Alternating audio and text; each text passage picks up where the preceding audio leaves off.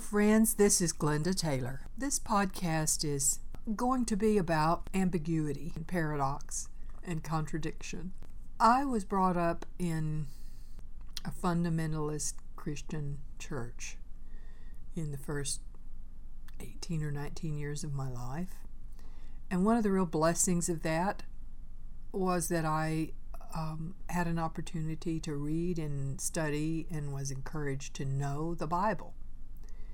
I was never told, as some people are, that the Bible is the absolute Word of God and that every word in it is sacrosanct in such a way that to question anything in it was uh, a sin or anything like that. It was merely presented to me as a great history and a great teaching tool, and it was the Word of God in the sense that it was for me to learn and grow in.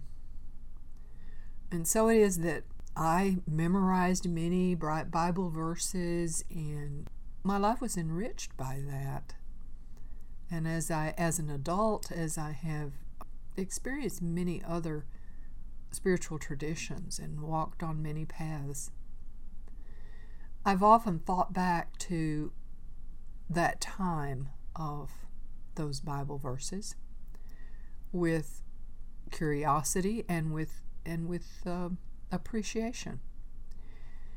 And one of the things that I appreciate most is that the Christian holy book um, incorporates in what it tells us about Jesus' life, the prophet Jesus, the person Jesus, the person recorded in the Bible or spoken about in the Bible, uh, it's quoted in the Bible, is that there is great paradox and complexity.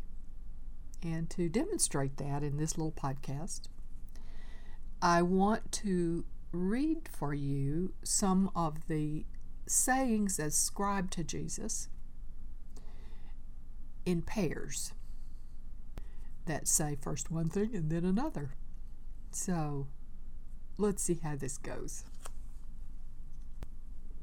Jesus said in the old uh, the old translation of the Bible that uh, that I like the King James version of the Bible. Jesus said, to one who is healed, Go and tell no one. To another who was healed, he said, Go home to thy friends and tell them how great things the Lord hath done for thee.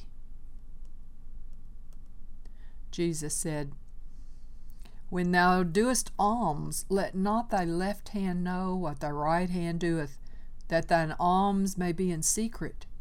And when thou prayest, enter into thy closet and when thou hast shut the door, pray to thy Father which is in secret, and thy Father which seeth in secret shall reward thee openly.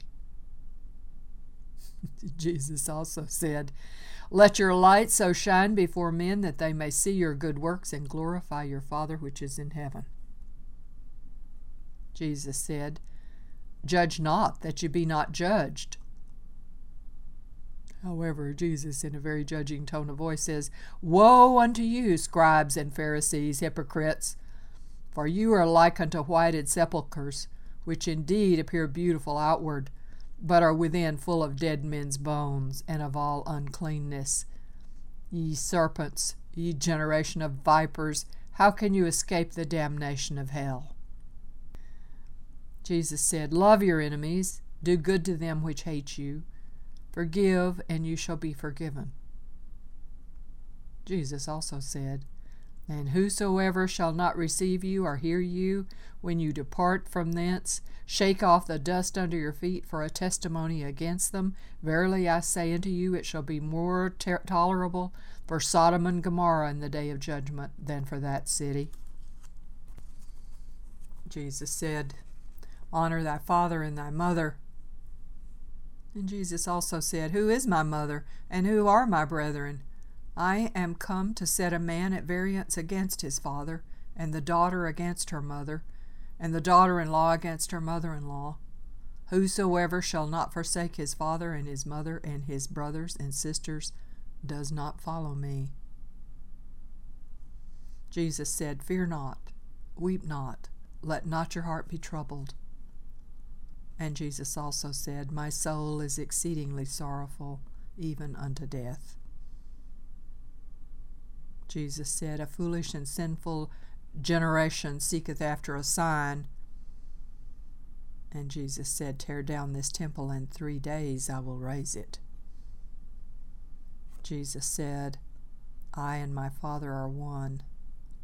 And Jesus also said, My God, my God, why hast thou forsaken me? Jesus said, Whosoever shall smite thee on thy right cheek, turn to him the other cheek also. Blessed are the meek. Jesus also said, Think not that I am come to send peace on earth. I am come not to send peace, but a sword. And overthrowing the table of the money changers in the temple, he saith, It is written, My house shall be called the house of prayer, but you have made it a den of thieves. And when he saw a fig tree in the way, he came to it, and finding nothing thereon but leaves only, said unto them, unto it, Let no fruit grow on thee henceforth forever. And presently the fig tree withered away. Blessed are the meek. and so, in these conflicting statements, I do not find a reason to turn away from these teachings. In fact, I find them to be so much more profound because they encompass paradox, they encompass contradiction, they encompass all the mixed and mingled ways that I feel. And I know that the transcendent wholeness incorporates all of that, all that is. So I rejoice in that, that the good book still teaches me, even in my old age.